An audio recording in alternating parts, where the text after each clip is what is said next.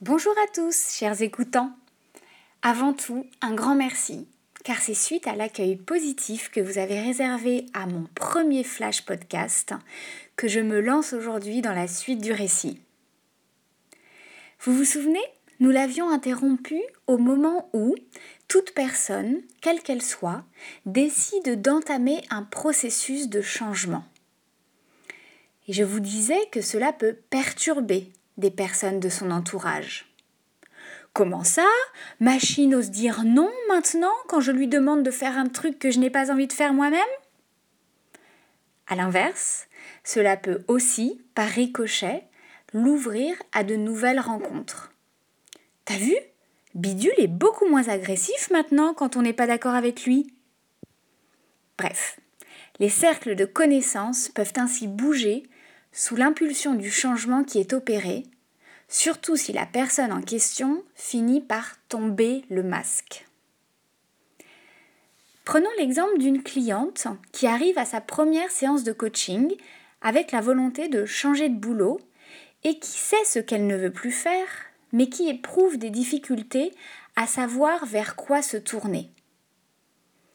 Une des raisons qui apparaît parfois en filigrane est la perte d'identité lié au fait que la personne s'est contrainte pendant des années à se fondre dans un cadre professionnel qui ne lui convenait pas et que, pour s'adapter, elle a porté un masque ou joué un rôle. Certains parlent même de faux self, faux F-A-U-X, mélange étrange de français et d'anglais car le premier à l'avoir théorisé est le pédiatre et psychanalyste britannique Winnicott. Je vais tenter ici d'en énoncer une synthèse toute personnelle. Le faux self peut être vu comme une forme d'adaptation face à un environnement dans lequel nous sommes contraints d'évoluer et dont nous avons parfois appris à nous protéger. Le problème survient lorsque la personne s'est tellement adaptée que le costume qu'elle a porté peut lui coller littéralement à la peau, l'empêchant d'en porter d'autres. Ou pire, hein, que la protection s'est tellement renforcée qu'elle est devenue une armure, rendant difficile toute interaction avec l'autre. Cette notion de faux self résonne souvent fortement chez les personnes hypersensibles qui, vivant les relations avec beaucoup d'intensité, tendent parfois à se distancier, avec plus ou moins de succès, de certaines personnes qui les heurtent ou les manipulent au boulot ou dans la vie de tous les jours.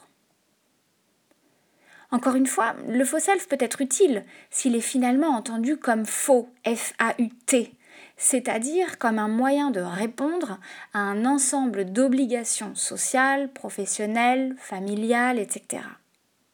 Après, à charge pour chacun de placer le curseur. Car le vacarme des obligations peut aussi finir par masquer le murmure des rêves dont parle Khalil Gibran. Si on reprend l'exemple de la personne venue en coaching pour changer de job, une partie du travail consistera à la reconnecter aux ressources qui vont lui permettre d'esquisser une nouvelle ébauche de son histoire pro ou perso, les deux étant souvent intimement liés, tout en sortant du carcan dans lequel elle a pu se glisser, effaçant par là même toute aspérité de son identité. Voilà, c'est tout pour aujourd'hui. Alors si vous avez apprécié ou détesté ce nouvel enregistrement, n'hésitez pas à me dire pourquoi, cela me fera avancer. Et pour ceux qui ont aimé, vous pouvez vous abonner si vous le souhaitez à la page SoundCloud de Marais Solutions Coaching afin de recevoir les prochains épisodes. Merci et à bientôt.